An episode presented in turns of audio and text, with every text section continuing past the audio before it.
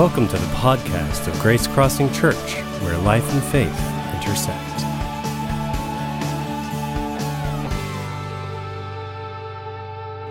Good morning, everybody.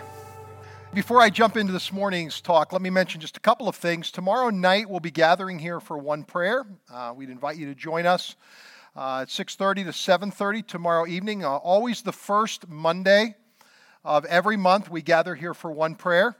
Uh, and we would just encourage you, if you've not been a part of one prayer or uh, are interested in kind of growing your life in prayer, this would be a great opportunity for you to come and join us as we're praying together uh, as to the heart of God and the things that the Lord has for our future here at Grace Crossing Church.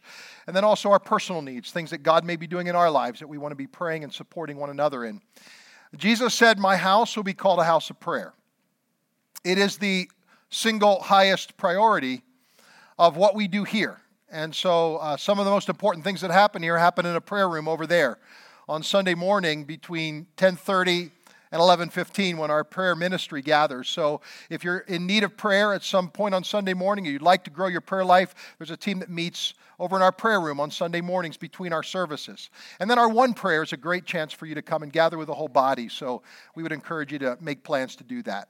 The other thing I want to mention is next Sunday morning, Mother's Day, we are doing a child dedication. So if you're here and you have uh, a child that has not yet been dedicated to the Lord, this is not just for infants.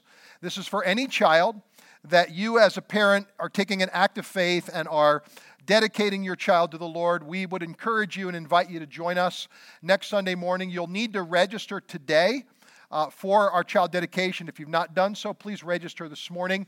You can do that after our service by going to our website. You can also use the connection card in the seat pocket in front of you and take it to our connection center or drop it in one of the giving boxes before you leave this morning. But we would encourage you to, to pray and consider that. If you're here and you're a parent and you've never dedicated your child to the Lord, great chance for you to take that step of faith and uh, really put God in the center of what you're doing as a parent.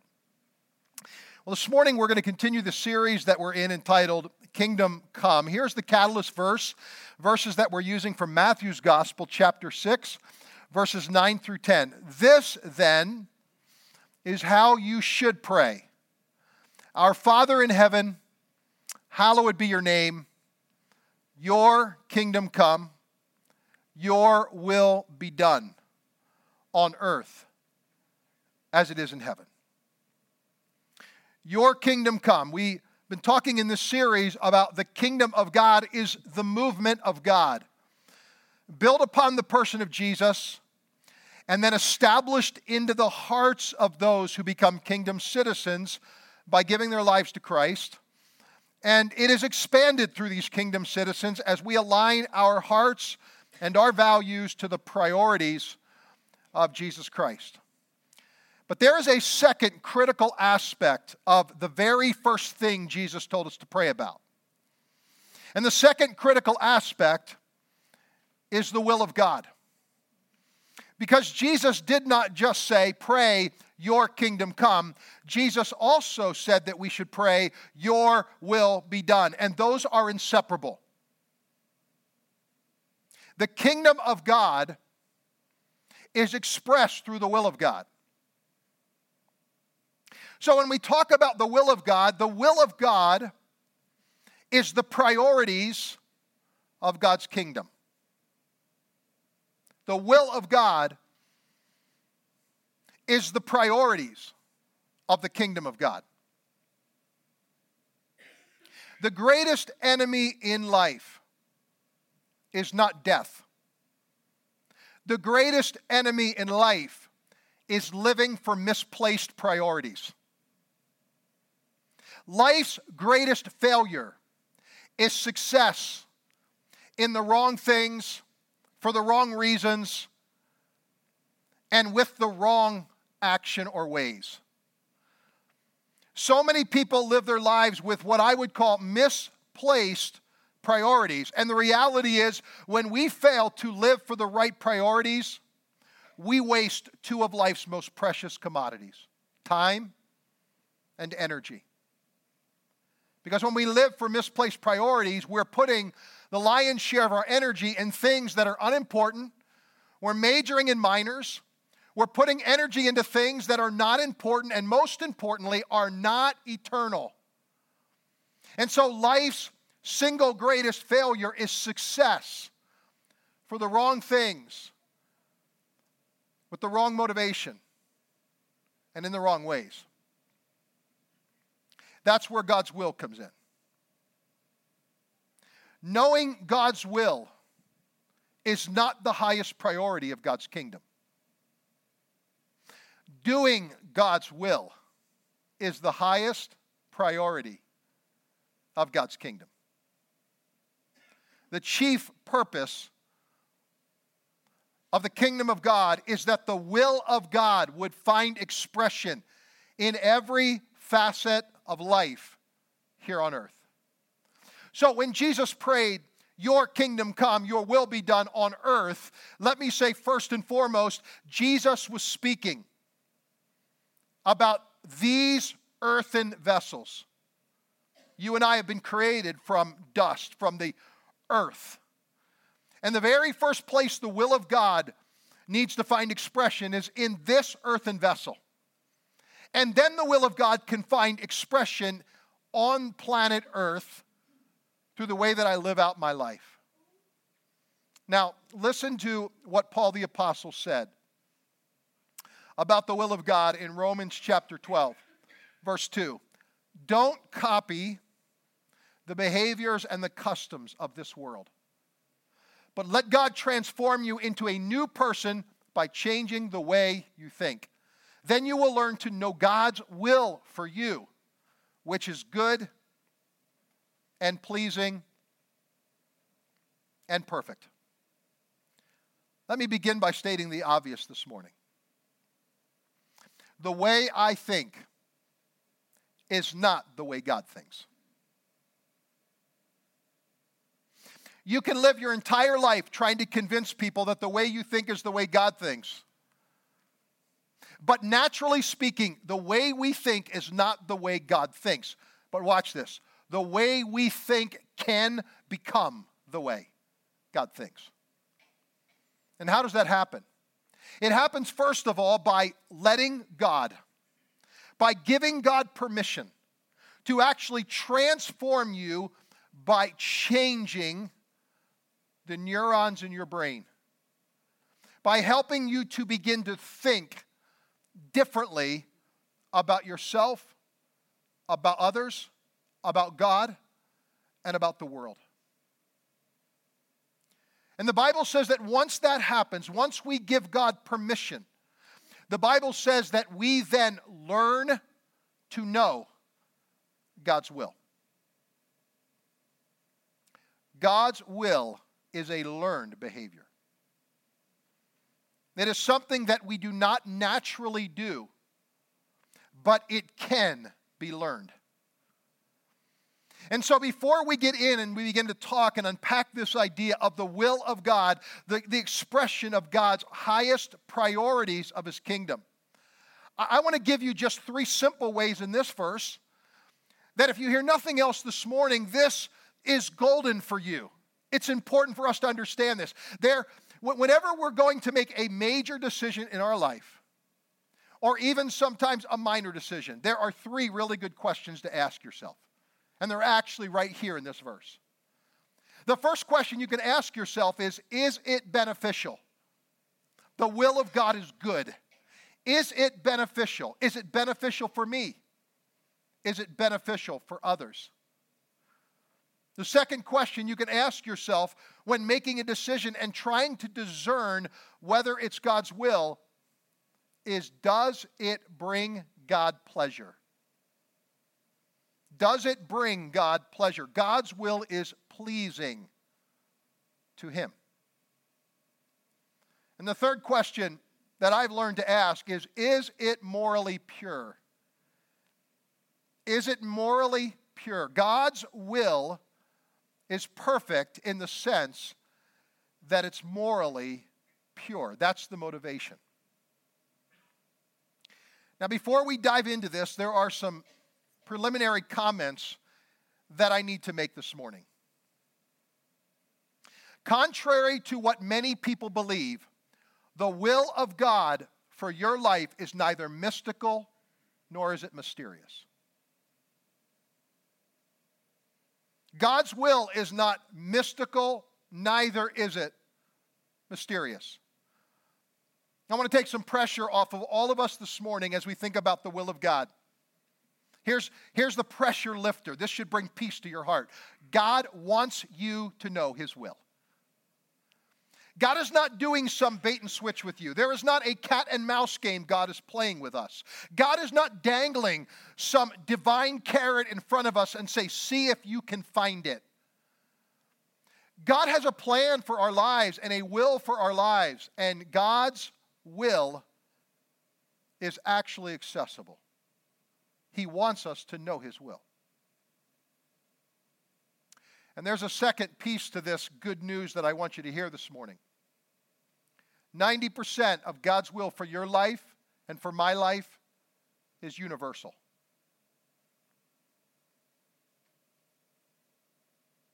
That simply means that 90% of what God desires for our lives has already been revealed. And you know what happens in life? The enemy loves to work at two angles with us. Number one, he loves to convince us that God's will is far too difficult to understand, and it's even more difficult to live. But the other angle that the enemy loves to work at us in is this he loves to get us to overplay the individual will of God, the last 10%, at the neglect of the universal will. If the enemy can get us to focus primarily on what I'll call the individual will of God, the last 10% of God's will, he can keep us and get us to underestimate the importance of the universal will of God for our lives. And what I think the Lord wants from all of us is to focus first and foremost on the universal will of God, the 90% that has already been clearly revealed to us,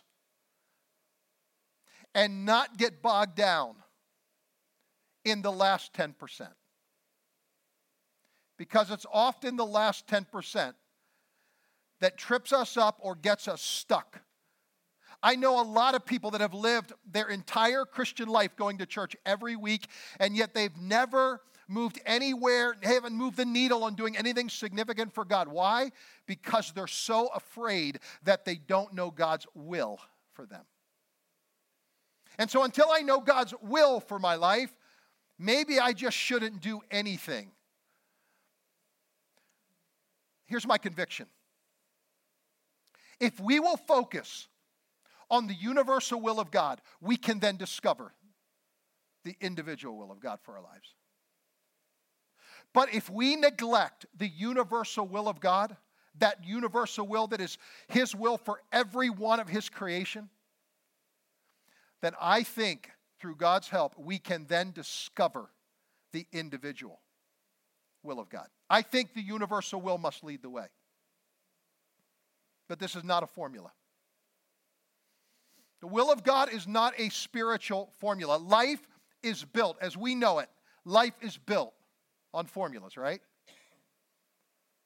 So in mathematics, a formula is an equation. In the kitchen, a formula is a recipe. In sports, there are certain ways that an athlete learns to do things, certain dietary decisions, exercise routines that allow him to have a certain velocity, power, strength, and edge. Like what LeBron James did yesterday in the Eastern Conference semifinals on the final shot. Who does that? That doesn't just come natural. That comes through a lot of hard work. And it comes through a lot of honoring the formula. In architecture, a formula is a blueprint. In chemistry, a formula is the general makeup of a compound, right? Life is built as we know it on formulas, and I am thankful for formulas. I understand formulas and equations and recipes and blueprints. Well, actually, I take that back. I understand the idea of those things. And the idea is that if you put certain variables together, you will then get a predictable outcome. And that is where formulas fall short when it comes to the will of God. There is a head on collision between formulas and the will of God. Why? Because formulas are all about what is predictable, what can be controlled, and what can be certain. And I don't know about you, but the last time I checked, God is none of the above. God does not work in the plane of predictable outcomes. And He doesn't want us to become consumed with predictable outcomes. What God wants us to do is recognize that there is no combination of formulas that we can do that will guarantee an outcome. We can have all the right scripture, we can pray, we can be at peace in our heart about something, but at the end of the day, it doesn't guarantee you're going to get the job, you're going to get the promotion, you're going to find that particular spouse you've been looking for. It doesn't guarantee you're going to close the financial deal successfully. There are no predictables when it comes to God. No formula will yield God. But there are some ways that we can discover the will of God because it isn't mysterious and it isn't mystical. Here's what Isaiah chapter 55, verse 8 says My thoughts are nothing like yours, says the Lord, and my ways are far beyond anything you can imagine. So if God's thoughts are beyond ours, and if God's ways are beyond finding out in our own human strength and finite mind, where do we go to discover the universal will of God? The universal will of God is first and foremost revealed in the Word of God. If you want to know the lion's share of God's will for your life, go to the Word of God. Many people believe that the will of God is kind of like an X on a treasure map. If you know where the X is, and somehow if you follow all of the trails along the way, you will find there the will of God for your life. But what happens when you miss a clue? Then people say things like this. People say they talk about missing God's will as though somewhere along the way they missed a clue, and because they missed a clue, they're never going to get the treasure chest. They're never going to discover God's will. There may be a plan B, there might be a consolation prize somewhere, but God's true desired will is never going to be revealed. If you believe that there is one X for your life in every single area, you're going to live a very frustrated Christian life. If you think there's only one person in the world that you can marry, what happens when they miss the will of God? You are in deep trouble. If you believe there's only one job that you can be happy in, you're going to have a problem when that person and those people hiring miss the will of God and don't hire you. I don't believe our, God's will for our life is that subjective. I believe it's revealed to us clearly in Scripture. When it comes to the will of God, hear what I'm about to say X never marks the spot. But here's the insight we get from Scripture Psalm 119, verse 105. Your word your word. Your word is a lamp to my feet and a light to my path. God's the will of God is first revealed in the Word of God. And there's two illustrations that David uses here in Psalm 119. He says, first of all, that God's Word is a lamp. Now, I'm a camper, love camping. There's nothing like pulling out that lantern and putting it outside near your campground and your campsite, lighting a bonfire, and just enjoying the evening out there. When it's pitch dark and it's the middle of the night, often we'll light up a flashlight or a lantern to find our way. The Bible says that God's Word is first and foremost a lamp. And the purpose of the lamp is to keep you from stumbling. If you want to make sure that you stay in God's will, an expression of God's kingdom, then we need the Word of God to be the lamp unto our feet. But there's a second aspect of the Word of God here. The Bible says that God's Word is not only a lamp unto our feet, but God's Word is secondly a light to our path. Don't panic, remain calm. This is a controlled illustration.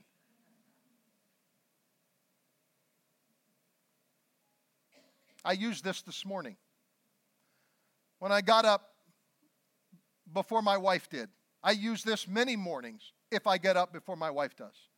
Because I don't want to disturb her sleep, what I do is I take my iPhone and I turn on my light.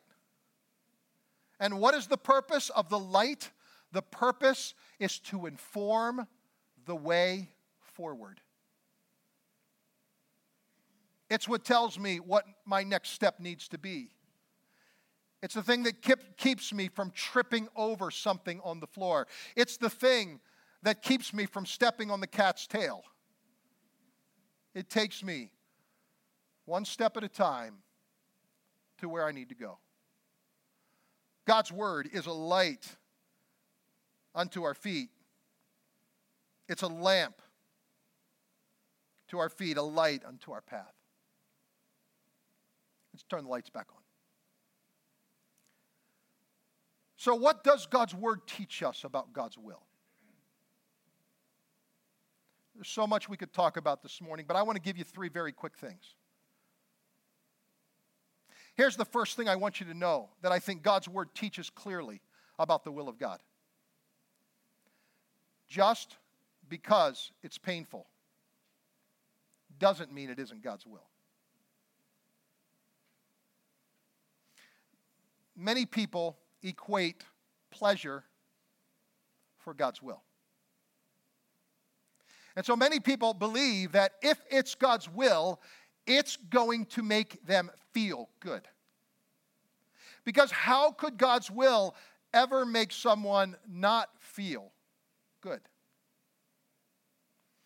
So many people have the idea that if what I do succeeds, that success is God's will. And if it fails, then it certainly couldn't have been God's will.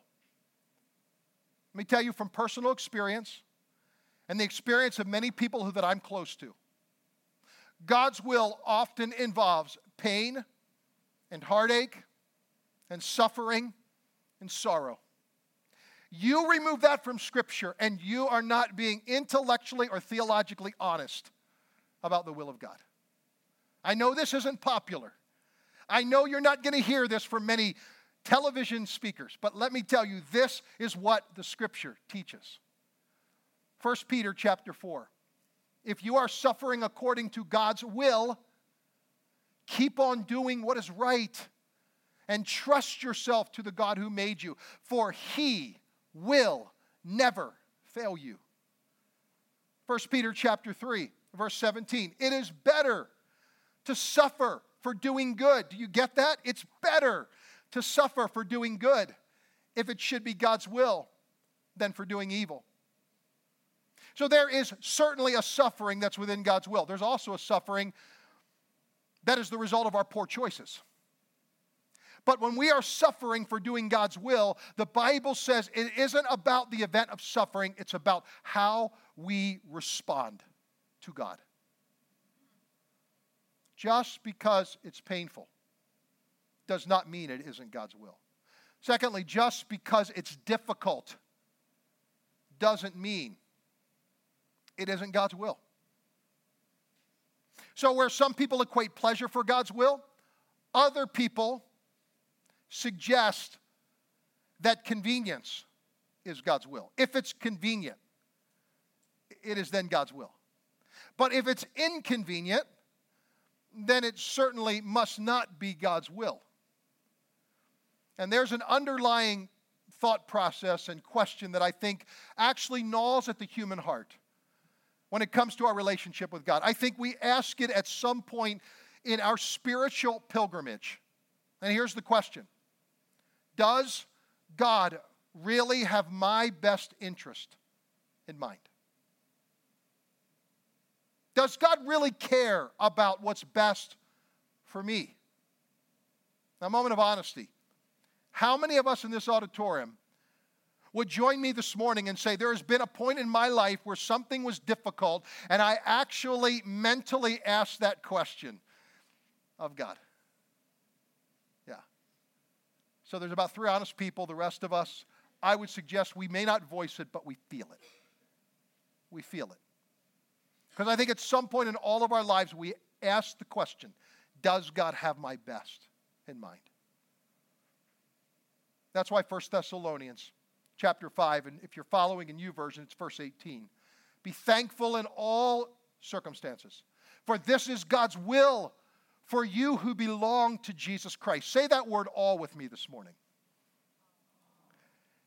All circumstances. Here's what the Bible teaches that we are to give thanks to God in good circumstances and not so good circumstances. When things are convenient and when things are inconvenient, when things are easy and when things are difficult. We're to give thanks to God. Why? Because it's God's will for us. It's God's will for us in Christ Jesus. And let me quickly give you a third. Just because it doesn't make sense doesn't mean it isn't God's will. Just because it doesn't make sense doesn't mean it isn't God's will. There are things that will defy human reason and logic when it comes to the will of God. The Bible tells us in Ephesians chapter 5 verse 17, do not be foolish, but understand what the will of the Lord is. There are things that can only be revealed about God's will through the Word of God. But what about this individual? What about that 10%? So the will of God is first revealed in the Word of God, but the will of God, secondly, is revealed through the desires of the redeemed heart. I think if we want to know what God's will is for our lives above and beyond the universal will of God, I think you need look no further than into the heart that has been redeemed. Listen to Psalm 37, verse 4. Delight yourself in the Lord, and he will give you the desires of your heart. Now, listen to what I'm about to say. Delight and desire are spiritual companions. Here's what I mean the thing in life that we delight most in is the very thing in life that we tend to most desire. So, if the greatest source of delight for you is sports, watch how much of your desire lands in sports. Watch how much energy is put behind sports. If, if your greatest delight in life is cars, you love automobiles. You can't get enough of automobiles. Watch what happens in life. The desires to have more information, to spend more energy thinking about cars is where the heart goes. If your greatest delight comes from food, and you're going to have a great desire to grocery shop, to cook a lot, or to go out to eat a lot. I know from personal experience, okay? You will have a desire to do that. I know there's no ladies this morning that this is true of them, but there are some ladies I've met that their greatest delight is purses or shoes. Guess where their desire lies? If you go to their closet, the lion's share of the space is occupied by purses or shoes. You get what I'm saying? The reality is, the delight of our heart will lead the way toward the desires of the heart. So let me reread the verse. Delight yourself in the Lord, and He will give you the desires of your heart. Somebody a number of years ago came up with a brilliant marketing campaign. It was a brilliant marketing strategy that made thousands upon thousands upon thousands of dollars.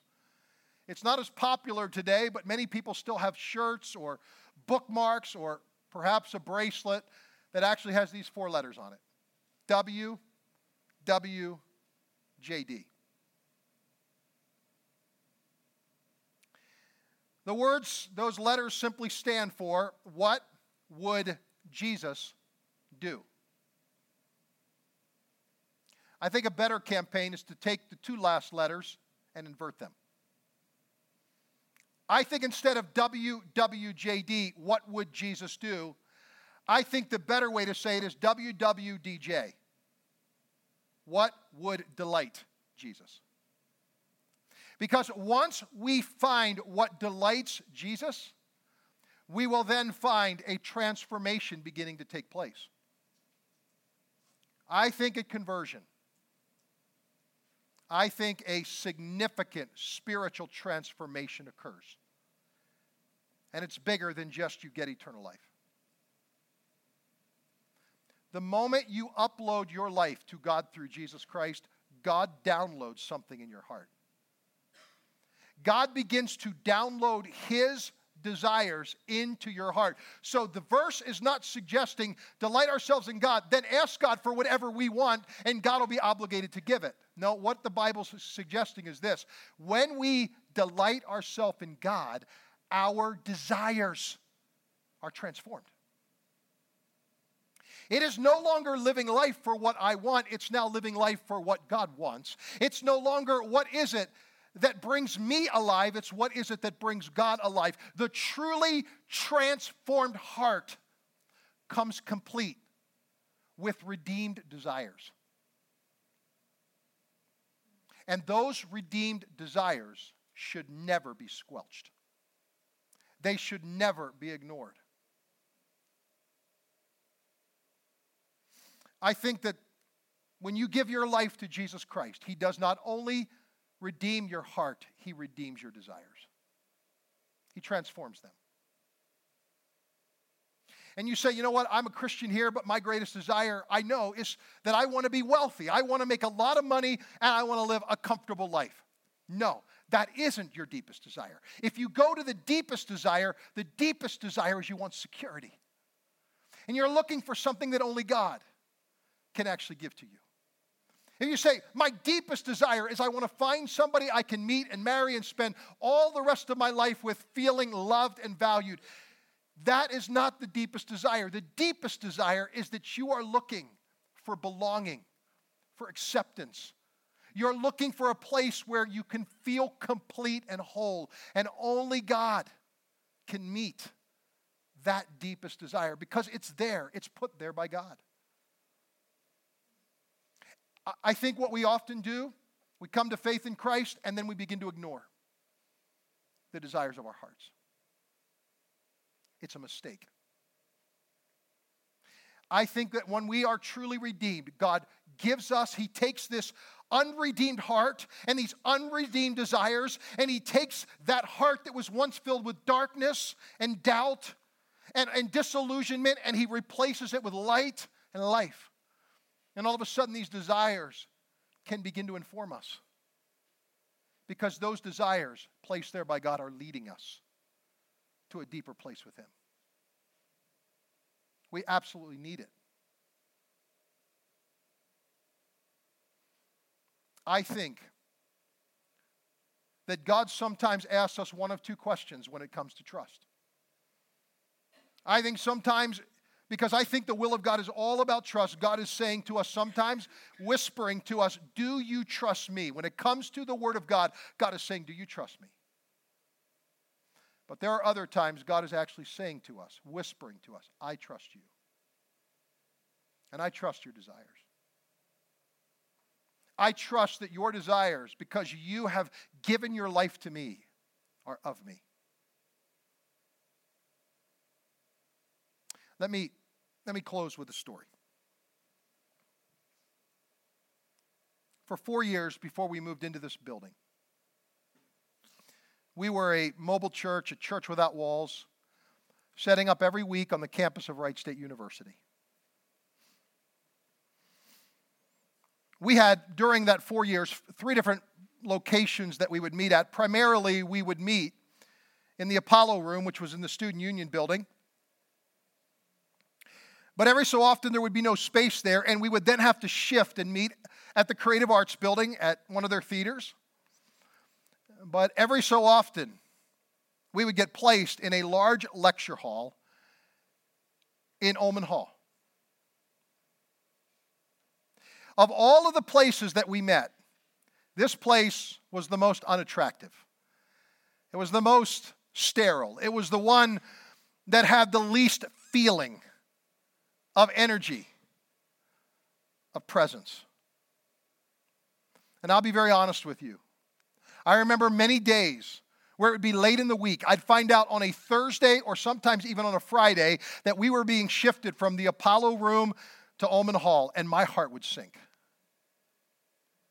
I would not feel consolation, I'd feel desolation. I'd, I'd begin to feel a sense of emptiness, and I'd begin to say, God, why? There were days I had my share of pity parties that I had to work through. I'm just curious, how many of you in this auditorium this morning were at least in one service in Oelman Hall? Can I see your hands? Okay, look around. These are some of the great heroes of mine because they endured some difficult times, especially in that particular location.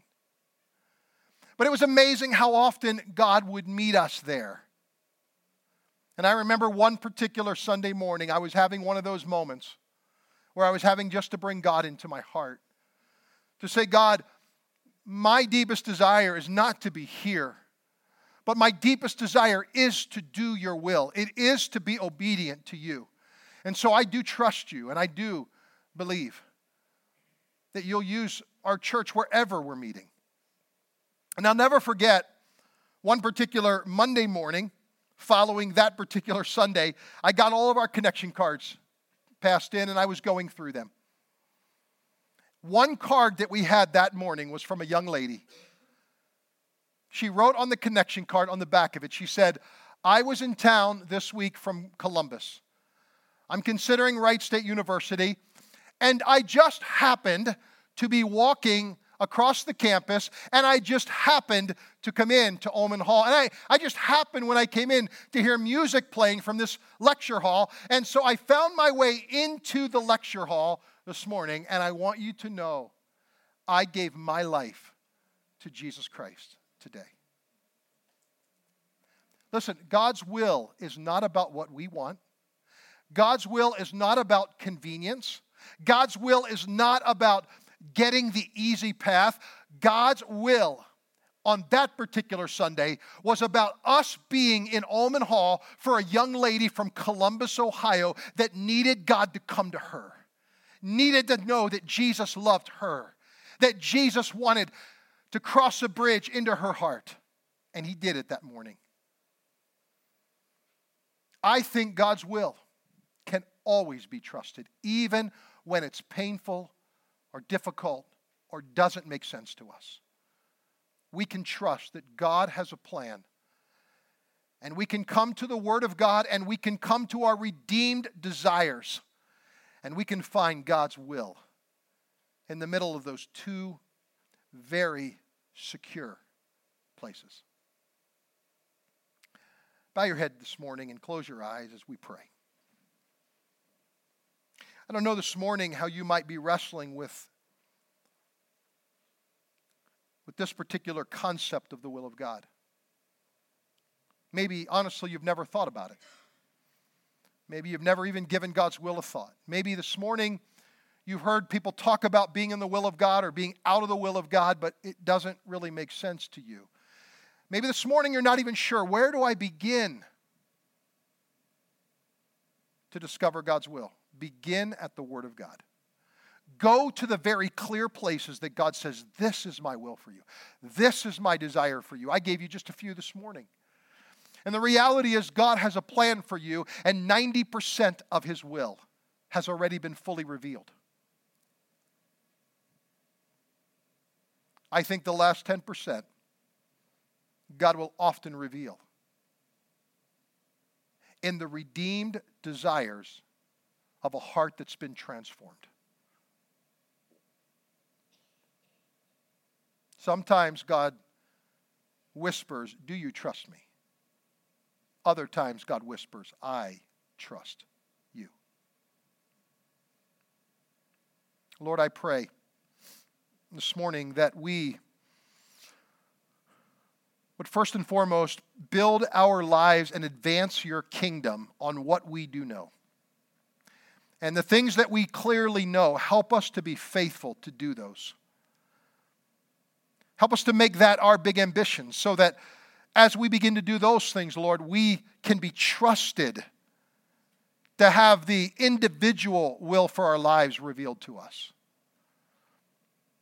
I pray that we would learn to trust you fully and to trust the heart that has been redeemed by you more because there are things that you've placed in our life because we delight ourselves in you that God we can count on. Now, if we're not delighting ourselves in you, then our heart can lead us astray. But if we're delighting in you, God, I am confident that you give us the desires that honor you, please you, and bring glory to you. So help us to trust those. I ask this morning that you, God, will continue to move your kingdom forward here at Grace Crossing Church by letting your will be done here in this church, just as it is in heaven. We love you, God. We thank you for your presence. We ask that you'll go with us today as we follow you with all of our hearts. We pray these things in Christ's name. Amen. Amen. God bless all of you. Thanks for being here. Have a wonderful afternoon. Thanks for listening. To learn more about Grace Crossing Church, including service times and directions, check us out on the web at www.gracecrossingchurch.net. We hope to see you at one of our upcoming weekend worship gatherings. Have a great day.